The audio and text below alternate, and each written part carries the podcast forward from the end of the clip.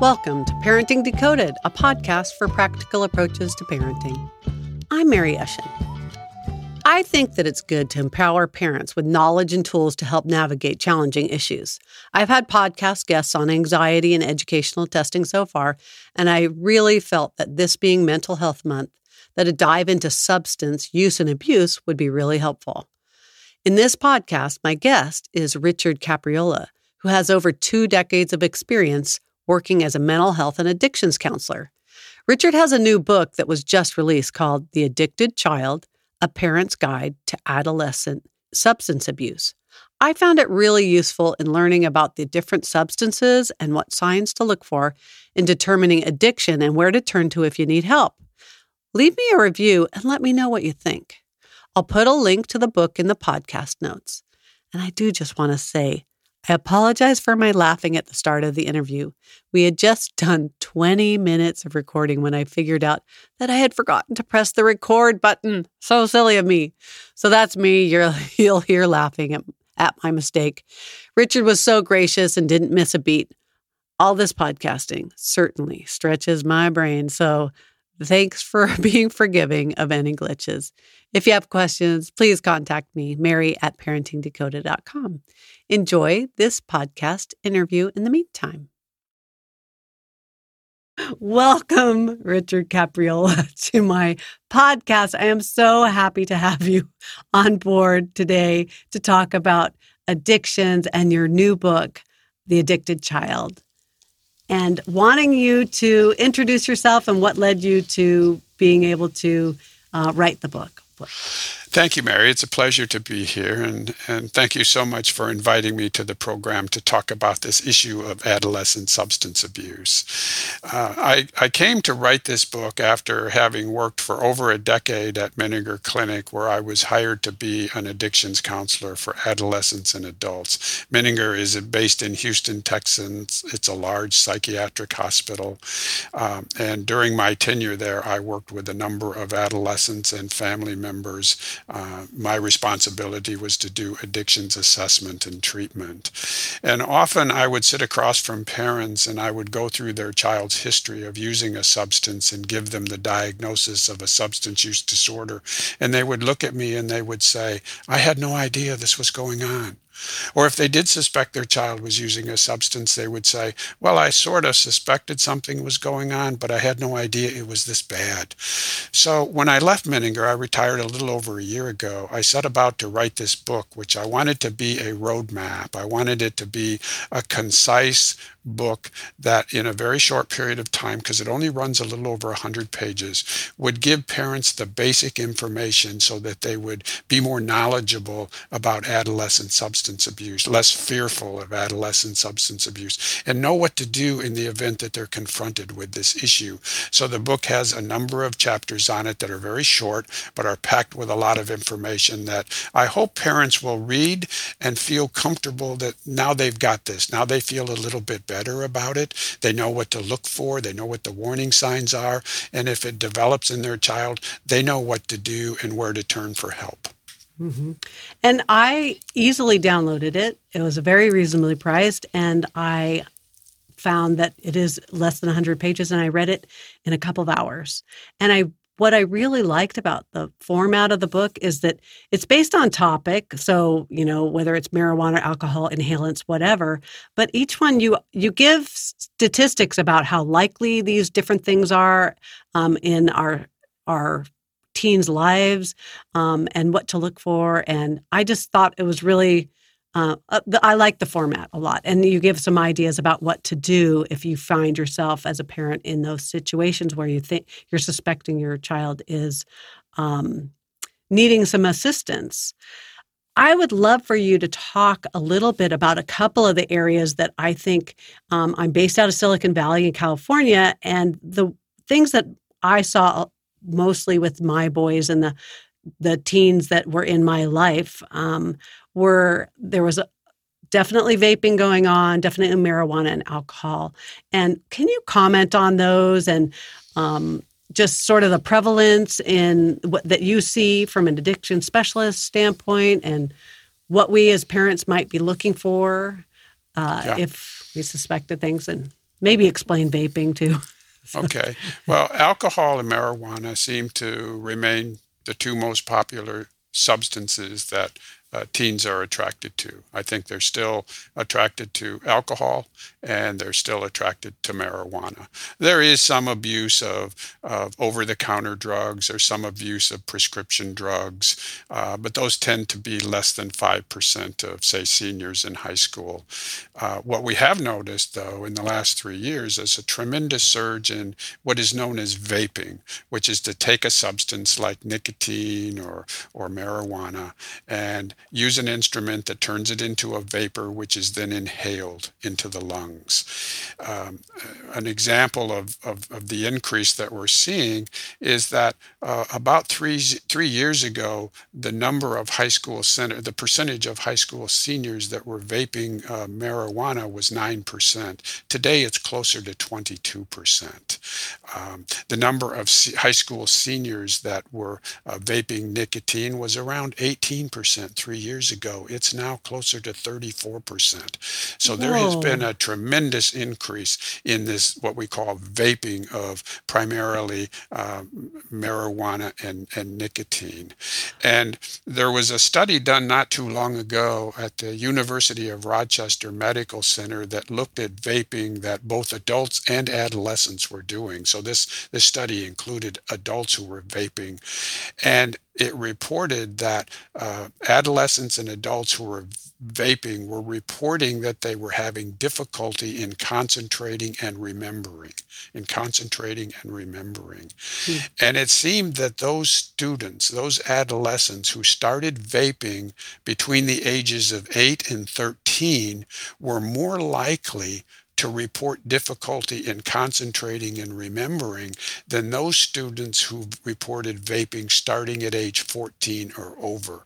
So the earlier they started, the more likely they would report that they were having difficulty with concentrating and, and remembering. So this vaping issue is becoming a major issue among the adolescent population. Parents need to be aware of that. Well, and um, this is that whole Juul controversy too that got so much press over the last few years about the flavors and ha- they're fun and they're easy to hide and all that kind of stuff. What a, what's your comment on that? That's very true. Uh, Juul is one of the uh, products that's marketed out there. It's a uh, it's an instrument that, that that people use to turn the substance into a vapor.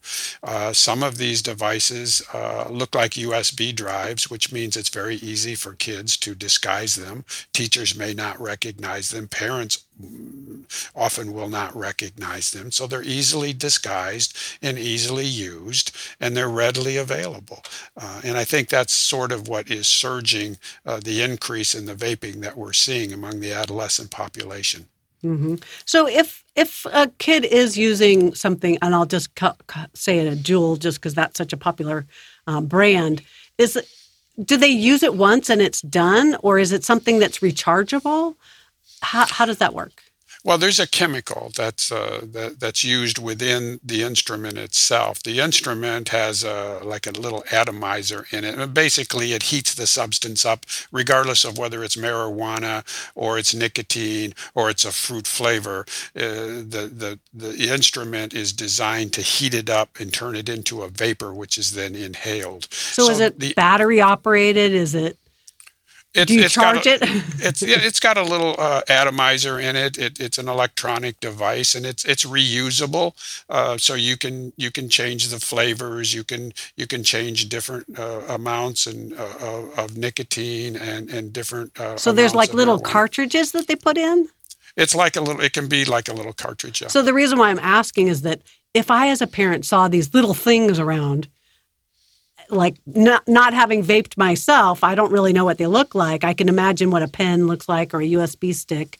But if the refills are also something I should be looking for, like what do they look like? I guess I I guess I should go pull it up on Google and and see.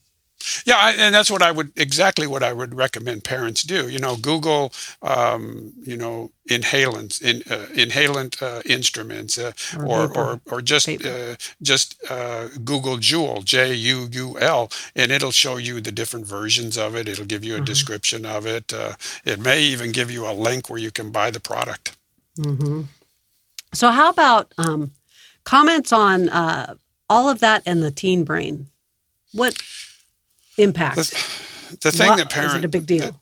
the, the, what I would like parents to understand, and it's important enough that I devoted an entire chapter in my book to the neuroscience of addiction, is that the adolescent brain is in the process of maturing and developing. Our brains don't get fully mature until around age 24 or 25. So the adolescent brain is in the process of developing and maturing.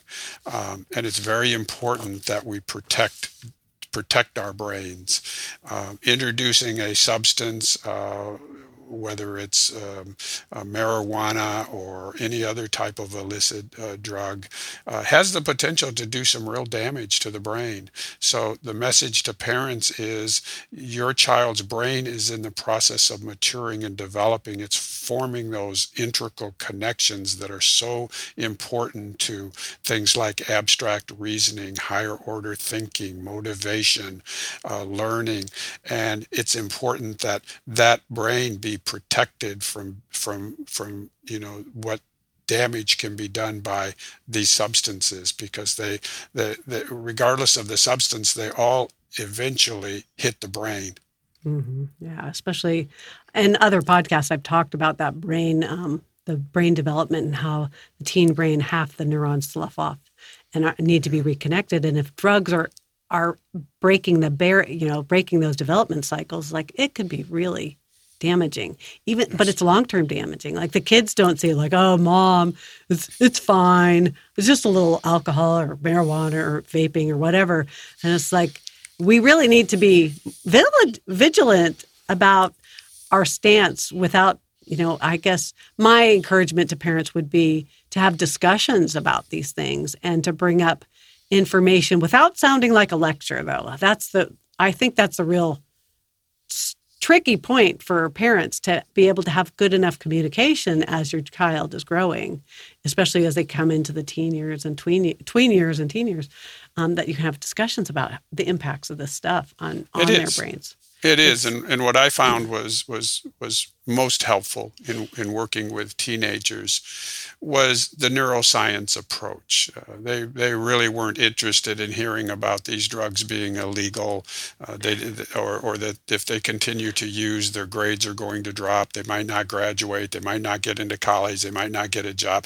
They didn't care about any of that because they didn't believe it. But what they did pick up on and what they were interested in knowing was the neuroscience. They wanted to know how these substances work in the brain and how the how the brain can be changed by these drugs. That they were interested in. Mm-hmm. So if what I encourage parents to do is uh, learn about learn a little bit about the basics of neuroscience, uh, because you can use that as as an opening to a discussion that you can have with your child about how the brain works, the importance of protecting the brain, and perhaps what some of these drugs do when they interact with the brain. Mm-hmm. The child may be very interested in that. Huh. Well, that's good to know that, especially you having worked with kids who are really truly addicted um, that they they like that angle, that science angle, instead of a parent lecture angle about illegal stuff and all that.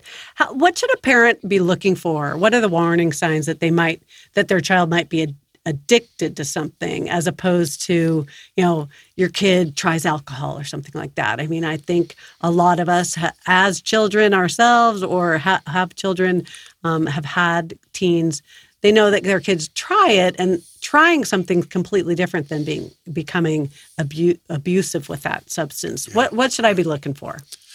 Well, warning signs is such an important issue that I have them throughout my book. Um, um, you know, there's warning signs for a child that might be using alcohol. There's warning signs for a child that might be using marijuana. There's warning signs for a child that might be developing an eating disorder or self-harming themselves, because many times an eating disorder and, and self-injury uh, can can accompany a child who's using a substance. Not in every case, but but but I have seen some of those cases. Um, you know, the, the warning signs are important because so many times I would sit across from a parent and and after they learned all of this information, they they they, they felt guilty. You know, how did I miss the warning signs? What went wrong? What kind of a parent am I? How did I not know this was going on? And the reason is because nobody ever told them what the warning signs were. Nobody ever uh, helped them to see what they should be looking for. So I put a lot of emphasis on the warning signs in my book. Um, and as a general rule, um, uh, what I advise parents to do is pay attention to the changes that they see in their child. Uh, you know your child better than anyone, so pay attention to those changes. Don't assume that the changes that you're seeing are just a result of normal adolescent acting out. They, they may very well be normal a- adolescent acting out, but they may also be an indication that there's something else going on underneath the surface that you need to look into. Uh, some examples would be a child who was earning very good grades, and now the grades are starting to decline. A child who used to enjoy participating in sports no longer wants to participate in sports. Uh, a child who used to be very social and outgoing now becomes very isolated and quiet.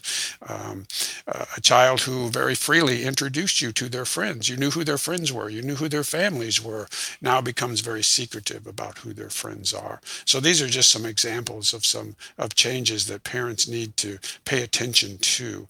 Now, the other thing is you want to you want to pay attention to how extensive these changes are. You know if you see a change that lasts a day or two there might be some realistic reason why that's going on. Uh, but if these changes tend to uh, last for a while they go on for days or weeks um, and the number of changes that you see increases then i think you should be more concerned that that perhaps you need to dig into this a little further Mm-hmm. And if you do suspect, what what's the next step to, to take? Well, the first step is to have a discussion with your child, uh, to, to, to express your concern, to uh, not, not, not to interrogate the child, not to accuse the child, but just to express your concern and see if your child will offer you any information. That's a discussion that's likely to go one of two ways. It's either going to blow up and the child's going to become angry and, and defensive and argumentative, uh, or the child might actually reveal some information that you weren't aware of. But regardless of how that discussion goes, if, if you suspect that your child is using a substance, um, you need to move to the next step, which is to get some comprehensive assessments done so that you can get some professional uh, information, some professional advice, and you can get uh, some answers as to uh, how extensive this is and what the next steps should be. And what kind of assessments and stuff would that what, what would that look like? Well, my book identifies assessments like an addictions assessment, which is what I was doing, where you will get information on the number of drugs that you're using, how how extensive the use is, and when it began. Um, you'll also get a diagnosis as to whether or not the we call it a substance use disorder now, whether it's in the mild, moderate, or severe category.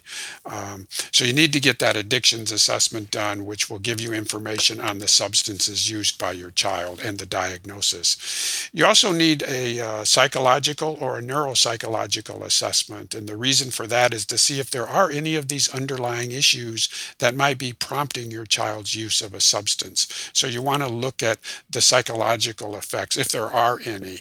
Uh, many of the kids that, that, that I worked with who were smoking marijuana would tell me that they were doing so because it helped with uh, anxiety.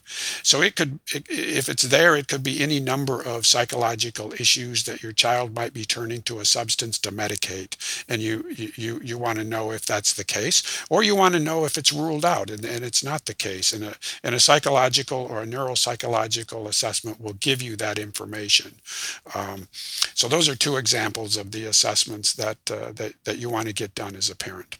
And uh, would you get those recommendations from your child's pediatrician or local? Yes, you can. Uh, yeah, I, would probably begin with my uh, uh, my family physician, the pediatrician. Uh, many of those are uh, will have references and recommendations and referrals as to who you can turn to to get some of these specific assessments done. You can talk to the school counselor. Many times, the counselor or the social worker in the school will have resources and referrals that they can make to you. You might contact the uh, local mental health association, the NAMI, the National Institute.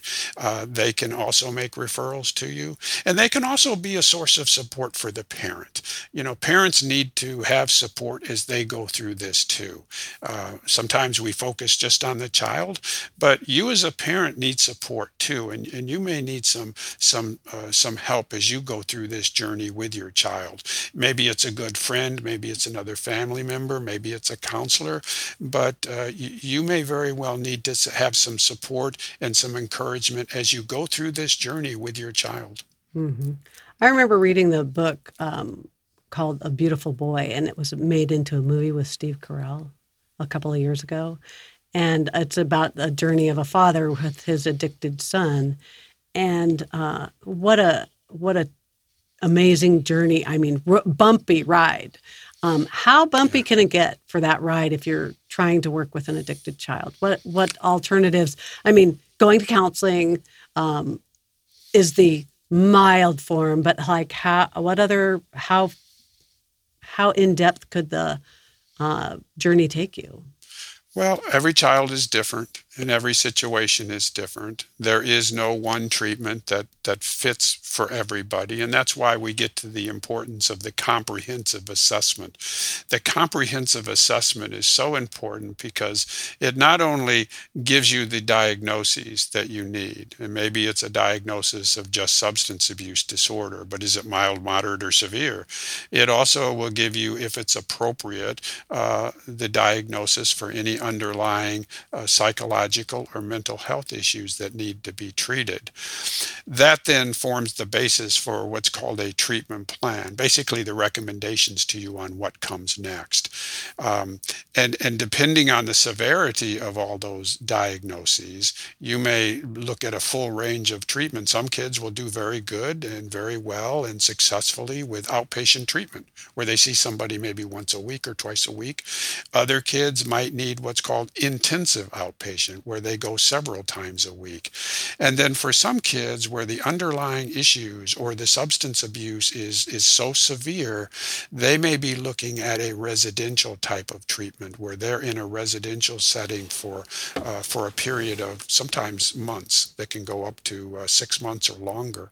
Um, the thing to remember is that for a child who has both a substance abuse issue and a mental health issue, say anxiety or depression or trauma, um, that child will need to go to a to a center that specializes in that underlying issue um, uh, because they will also treat the substance abuse. So many times we get focused on treating the substance abuse that we neglect treating the underlying issue. And unfortunately, if that's the case, uh, the, the child is, is very likely to relapse because we haven't addressed the underlying issue that needs treatment. Right.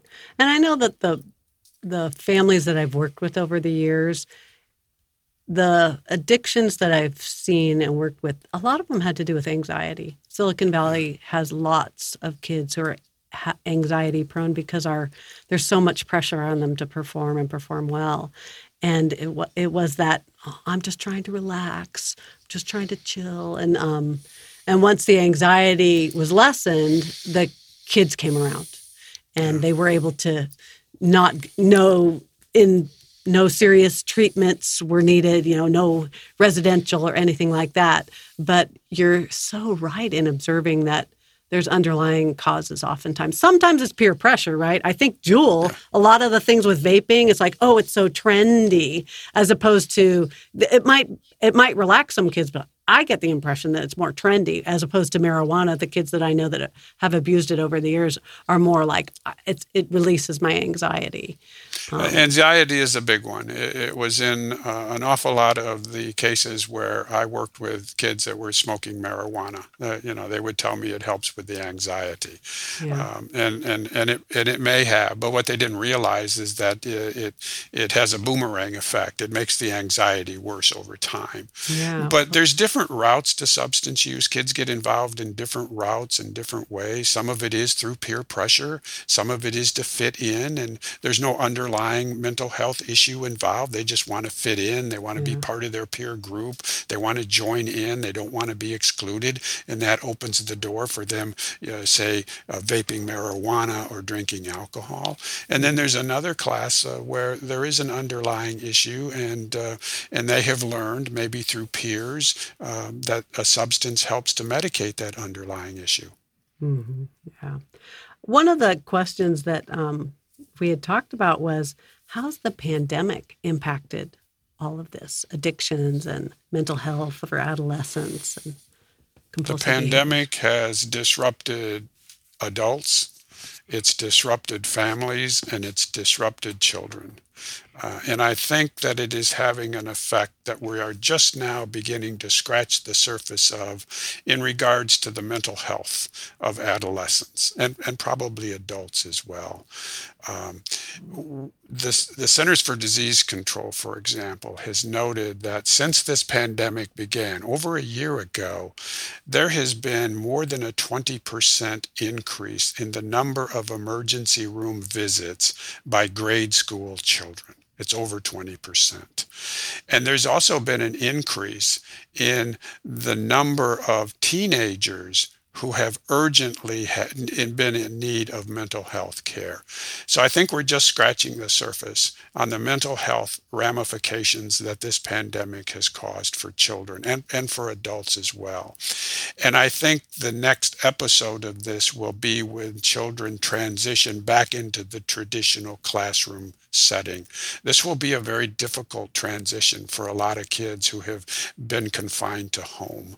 Uh, and for those who have a lot of anxiety or a lot of nervousness, it could be a real challenging time for them to reintegrate into that social environment. And parents just need to be sensitive of that, to recognize that that is a possibility, that this transition to school may go very smoothly for a lot of kids, but it may be a little bit more of a bumpy road for some other kids kids and for parents to understand that and and to uh, talk to their kids about how they're feeling about reintegrating back into the school um, and see if they can have a real discussion uh, with their children about how it's going yeah well and just for those parents for us parents to be aware that all that extra anxiety of re-entering school might lead to experimenting with drugs to help some relieve some of that anxiety too.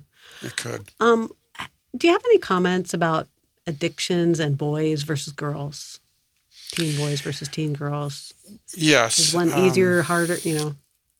Well, I think what we what we see is um, when it comes to alcohol, boys are more likely to binge drink than girls. Binge drinking is, you know, drinking in an awful lot of alcohol in a short period of time and you know, binge drinking is uh, is something that goes on through high school and into college, uh, but it tends to be something we see more in the boys than we do the girls. It's not to say girls don't drink because they do, but boys will tend to binge drink at higher rates, I think, than girls. Uh, boys are also at a little bit higher risk of abusing over-the-counter drugs than girls, um, and boys are more likely to become uh, to abuse multiple substances. Girls may tend to focus on one substance, say marijuana uh, or alcohol.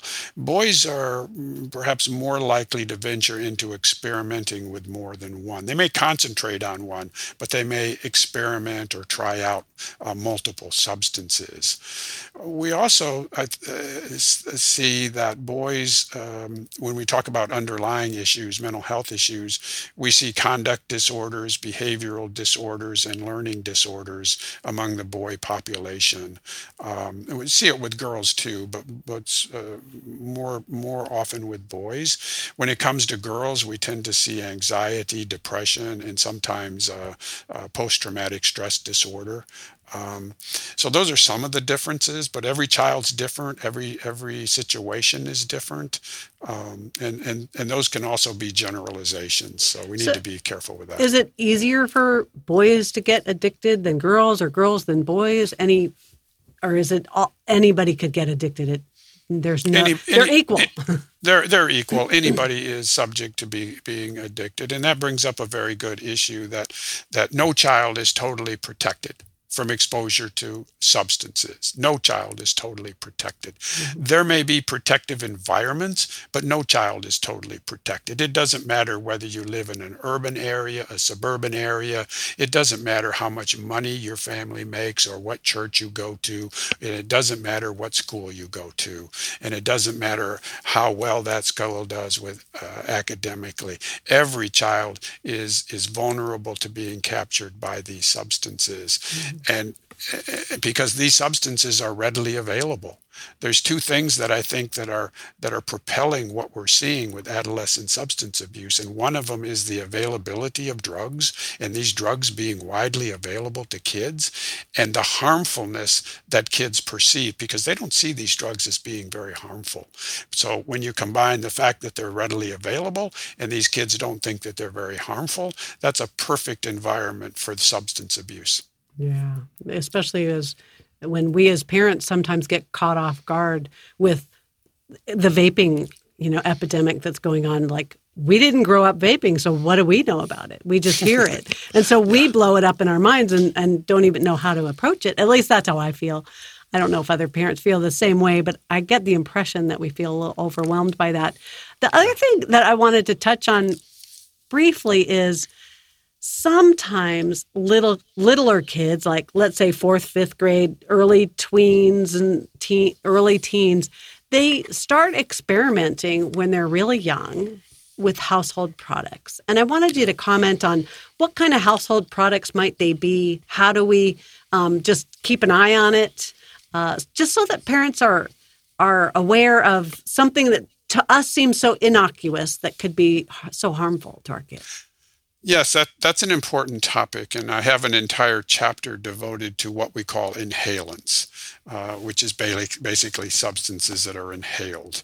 Uh, many of these substances are found in household products that we have around our houses. They're cleaning solutions. They're, um, you know, paint thinner or paints, or they might be glue sticks, or they might be uh, markers. Um, uh, they're in various household products that we have around our houses. They all have a, uh, a, a vapor to them that a kid can inhale.